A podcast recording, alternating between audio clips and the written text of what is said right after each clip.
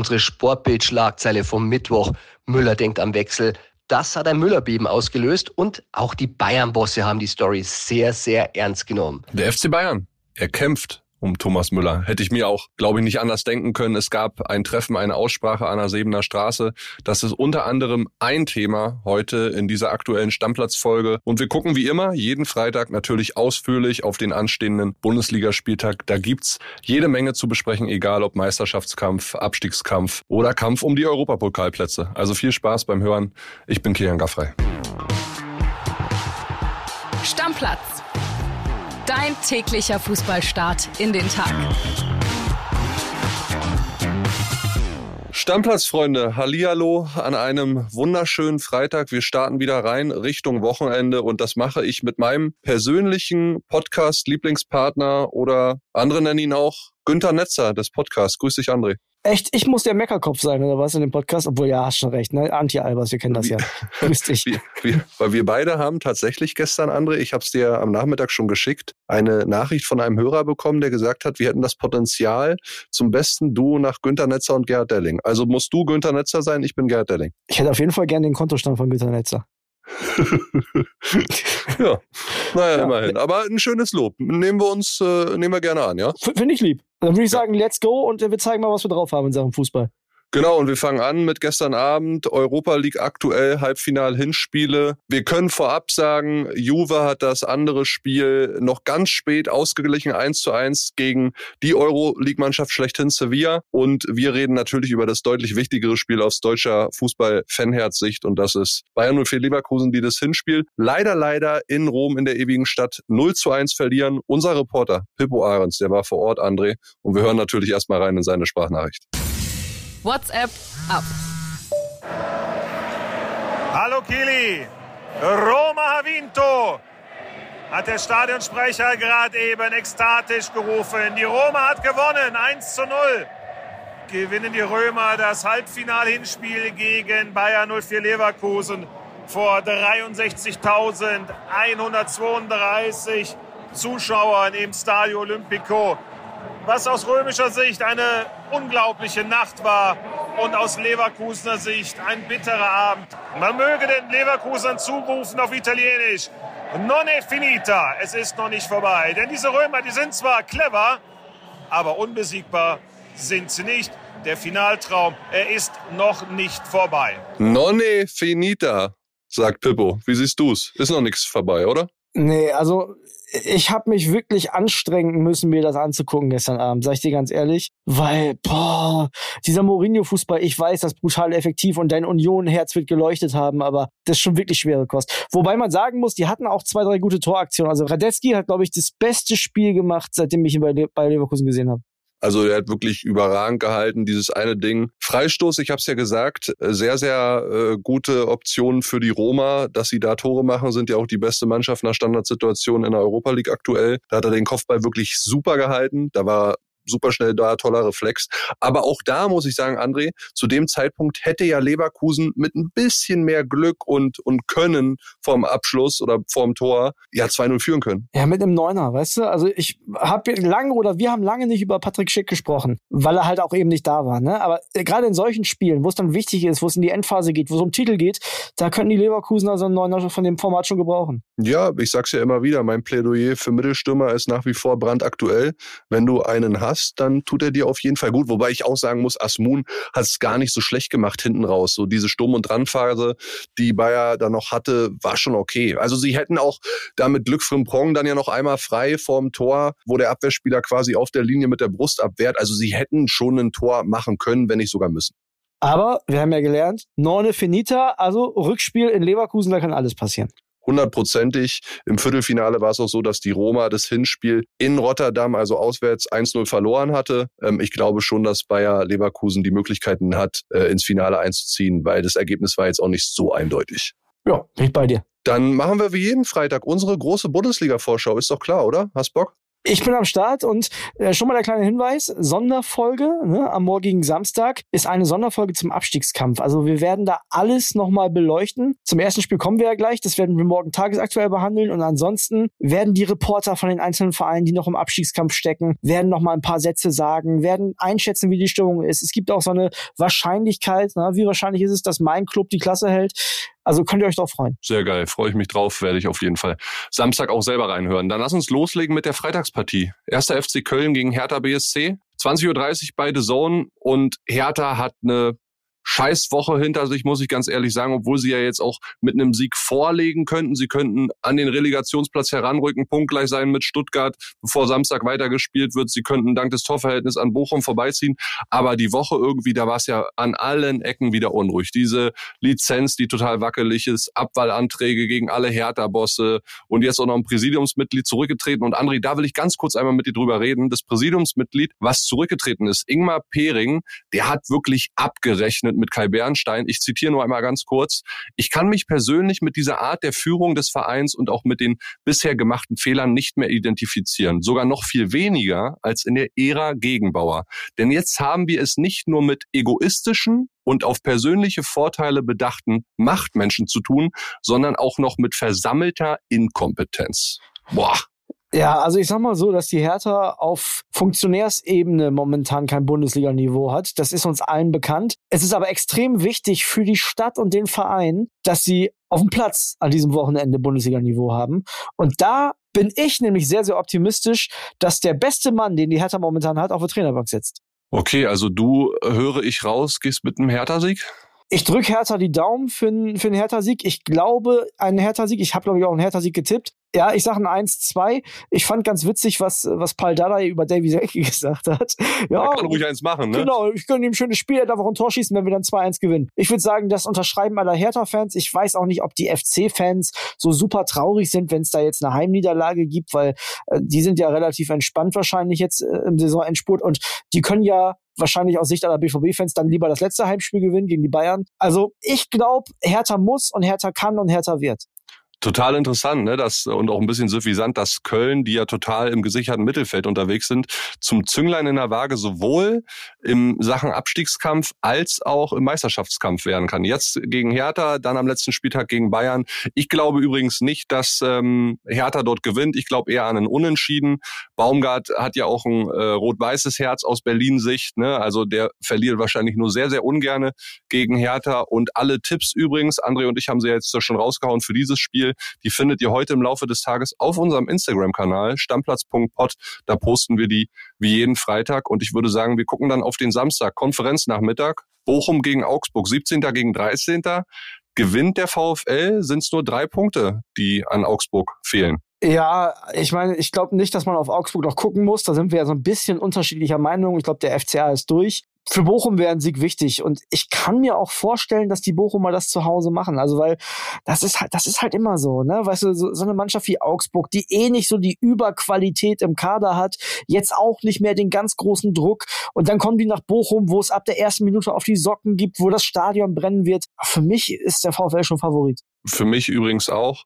Wenn sie so ein bisschen die Kopfprobleme, die das VfL-Spiel offenbart hat letzte Woche, auch in Gladbach, Losila hat ja darüber geredet, ne, so ein bisschen die Einstellung, Mentalitätssache haben ein bisschen gefehlt, aber ich glaube zu Hause an der Kastropper, da sollten die die ganz schnell wieder zurückgewinnen. Ich glaube da eher an einen VfL-Sieg. Ja, denke ich auch, denke ich auch. Wolfsburg gegen Hoffenheim. Und die große Frage, André, welches Wölfegesicht sehen wir diesmal? Das von Dortmund oder das aus den Heimspielen, wo es richtig gut geklappt hat, wie zum Beispiel gegen Mainz? Also wenn wir das Dortmund-Gesicht sehen sollten bei den Wolfsburgern, dann können die am besten gleich zu Hause bleiben, können die ihre A-Jugend schicken, weil das war ja eine bodenlose Frechheit, wie die sich da präsentiert haben. Also nicht nur, dass der BVB Qualität hat, sondern auch wie Wolfsburg da verteidigt hat. Das war wirklich grottenschlecht, anders kann man das nicht sagen. Und da würden sie auch den anderen in der Bundesliga tatsächlich keinen Gefallen mit tun, wenn man da so nachlässig jetzt in den letzten Spielen ist. Zumal man ja selber auch noch so ein bisschen Chancen auf Europa hat, obwohl ich auch nicht weiß, ob sich der VfL Wolfsburg mit der Conference League einen Gefallen tun wird, dann vor 8000 Zuschauern in der VW Arena. Aber boah, ist ein ganz interessantes Spiel, eine ganz schwere Nummer. Könnten unentschieden werden. Ja, für mich auch sehr, sehr schwierig Tipper. Bayern gegen Schalke, André, und wir haben gestern auch von einem einzelnen Hörer den Vorwurf bekommen, wir hätten diese Müller-Sache, dass er weg will, so ein bisschen konstruiert. Ich glaube, viele da draußen von euch sehen es anders. Und äh, wir haben eine Sprachnachricht, die ganz klar unter Beweis stellt, dass wir überhaupt nichts konstruiert haben, sondern dass das beim FC Bayern wirklich ein Thema ist. André, und lass uns mal reinhören in die Sprache von unserem Bayern-Insider Christian Falk. Servus Kili, da ist der Bayern-Insider. Ja, unsere Sportbild-Schlagzeile vom Mittwoch. Müller denkt am Wechsel. Das hat ein Müllerbeben ausgelöst und auch die Bayern-Bosse haben die Story sehr, sehr ernst genommen. Ja, und deshalb haben sie Müller zu einer Aussprache zu sich bestellt, beziehungsweise gebeten, denn sie haben ihm ihre Wertschätzung mitgeteilt. Oliver Kahn hat es angekündigt bei uns im Interview, er wird um Müller kämpfen und das hat er gemacht. Zusammen mit Sportvorstand Hassan Salihamidzic haben sich zusammengesetzt und ihm gesagt, dass er seine Karriere doch bitte beim FC Bayern beenden soll.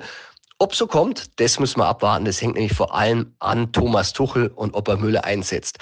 Alle Hintergründe zu der Story und auch zu dem Treffen gibt es natürlich auch bei mir im Podcast Bayern Insider, der heute aktuell on air geht. Liebe Grüße, euer Christian Falk. Ja, dann gerne dem Hinweis von Falki nachkommen und nachdem ihr fertig seid mit Stammplatz hören, gerne rübergehen zum Bayern Insider und da alle weiteren Hintergründe zu dem Thema hören. Also, wie gesagt, wir haben gar nichts konstruiert. Die Bayern-Bosse scheinen dieses Thema auch sehr, sehr ernst zu nehmen, oder André? Ja, ich habe das ja gestern in der Folge auch schon gesagt. Ne? Ich habe ja gestern schon gesagt, also wer glaubt, Medien denken sich irgendwelche Sachen aus, damit was geschrieben wird, als hätten wir nicht genug zu tun. Also wir haben den spannendsten Meisterkampf seit Jahren. Wir haben einen überragend spannenden Abstiegskampf. Also wir brauchen diese, diese Side-Themen überhaupt nicht. Und die machen die Bayern beziehungsweise Thomas Müller da schon ganz alleine auf.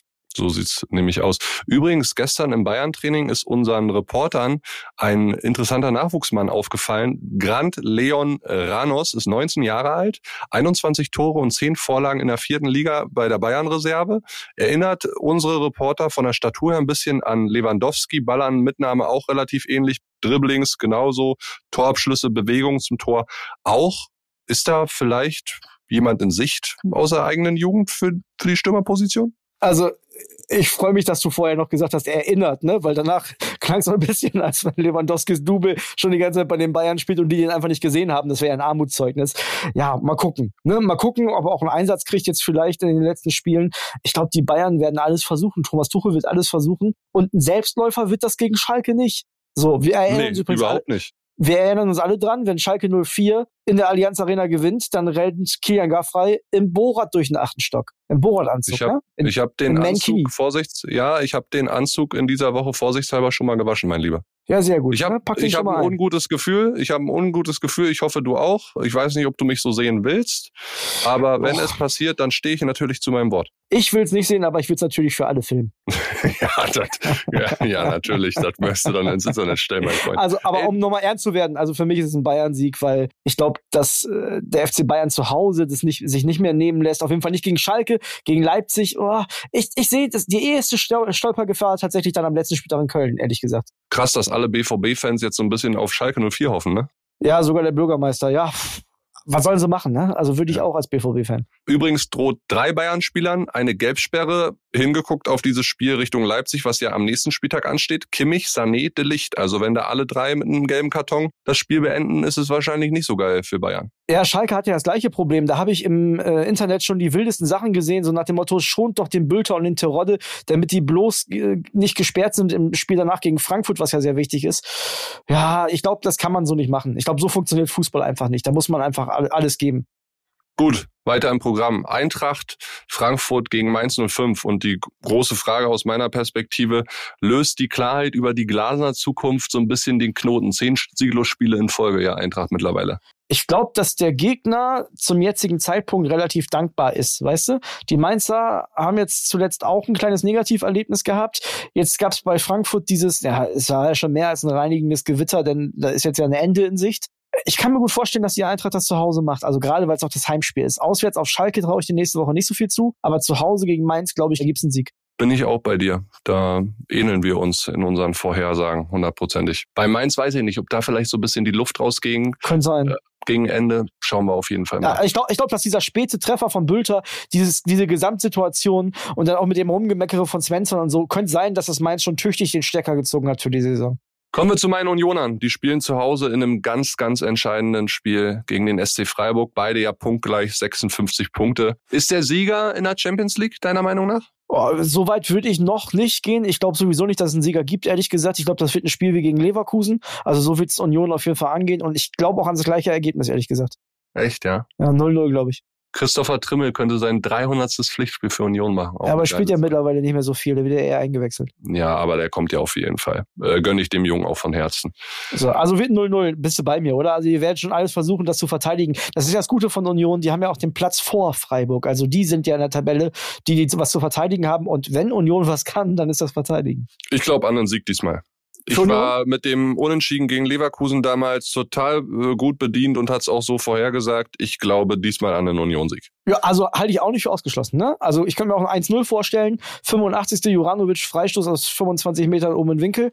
Aber also grundsätzlich, glaube ich, ist Urs Fischer mit dem 0-0 auch zufrieden. Dann Topspiel 18:30 natürlich bei den Kollegen von Sky. Borussia Dortmund gegen Borussia Mönchengladbach. Das Duell der Borussenclubs auch bei Dortmund übrigens droht vier Spielern eine Gelbsperre. Hummels Reus Riasen Modest. Was machen wir mit dem Spiel also äh, du hast gesagt, da droht vier Spieler an die Gelbsperre. Das sind ja alle Spieler, die normalerweise am Anfang nicht auf dem Platz stehen, außer vielleicht Riasson so ein bisschen. Für mich ist ein klarer Heimsieg. Ja, ich weiß jetzt nicht, was mit Schlotterbeck ist. Ja gut, na gut, klar, Mats Hummels, ne, hast natürlich recht. Also das hat ja mit Kulibali in Stuttgart, da erinnern wir uns alle dran, äh, schon mal nicht so gut funktioniert in der Innenverteidigung. Da müsste vielleicht Schan dann zurück in die Mitte, wenn der ein Spiel ausfall, äh, ausfallen sollte. Das wäre dann ja auch noch das Auswärtsspiel in Augsburg, der wahrscheinlich größte Stolperstein für den BVB. Ah, ich glaube trotzdem, also jetzt gegen Gladbach werden sie gewinnen. Also Gladbach ja. auswärts und eh nicht so richtig. Und hm, da hat man sich jetzt ja entschieden, man geht mit Farke in die neue Saison. Klar, wenn da ein großer Umbruch ansteht, finde ich, kann man das machen. Hätte man große Teil der Mannschaft gehalten, dann hätte man auf jeden Fall sich äh, auf der Trainerposition was anderes einfallen lassen müssen, weil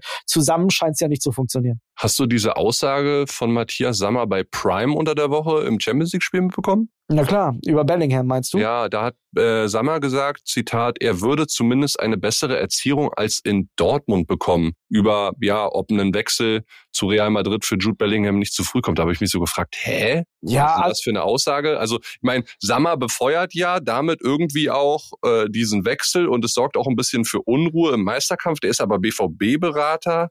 Also ich, ich, fand, ich fand das gar nicht so schlimm. Ich habe ich hab gesehen, dass sich viele darüber aufgeregt haben. Aber für mich ist das einfach nur logisch. Weißt du, wenn Jude Bellingham, der in eine Kabine kommt bei Real Madrid und da sitzen auf seiner Position und in der Kabine noch Luka Modric und Toni Kroos. Also da wird er keine große Klappe haben. Ne? Da wird er erstmal eingenordet, der Junge. In Dortmund da ist der, der große Anführer, da wird der sicherlich auch sich viel rausnehmen können. Das ist bei Real komplett anders und ich denke, dass Matthias nochmal das meint konnte er sich aber auch zu Recht rausnehmen beim BVB. Ja klar, also er ist, ist sicherlich einer der, groß, der größten Leistungsträger, auch in dieser Saison.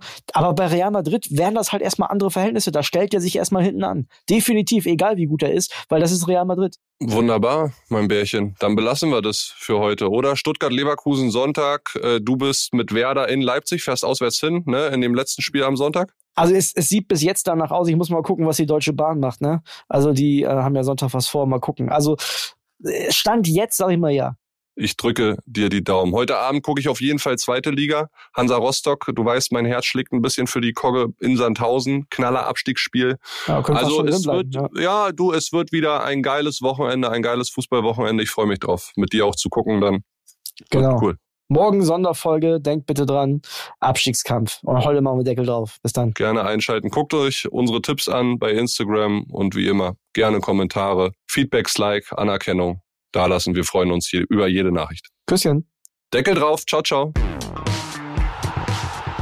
Stammplatz. Dein täglicher Fußballstart in den Tag.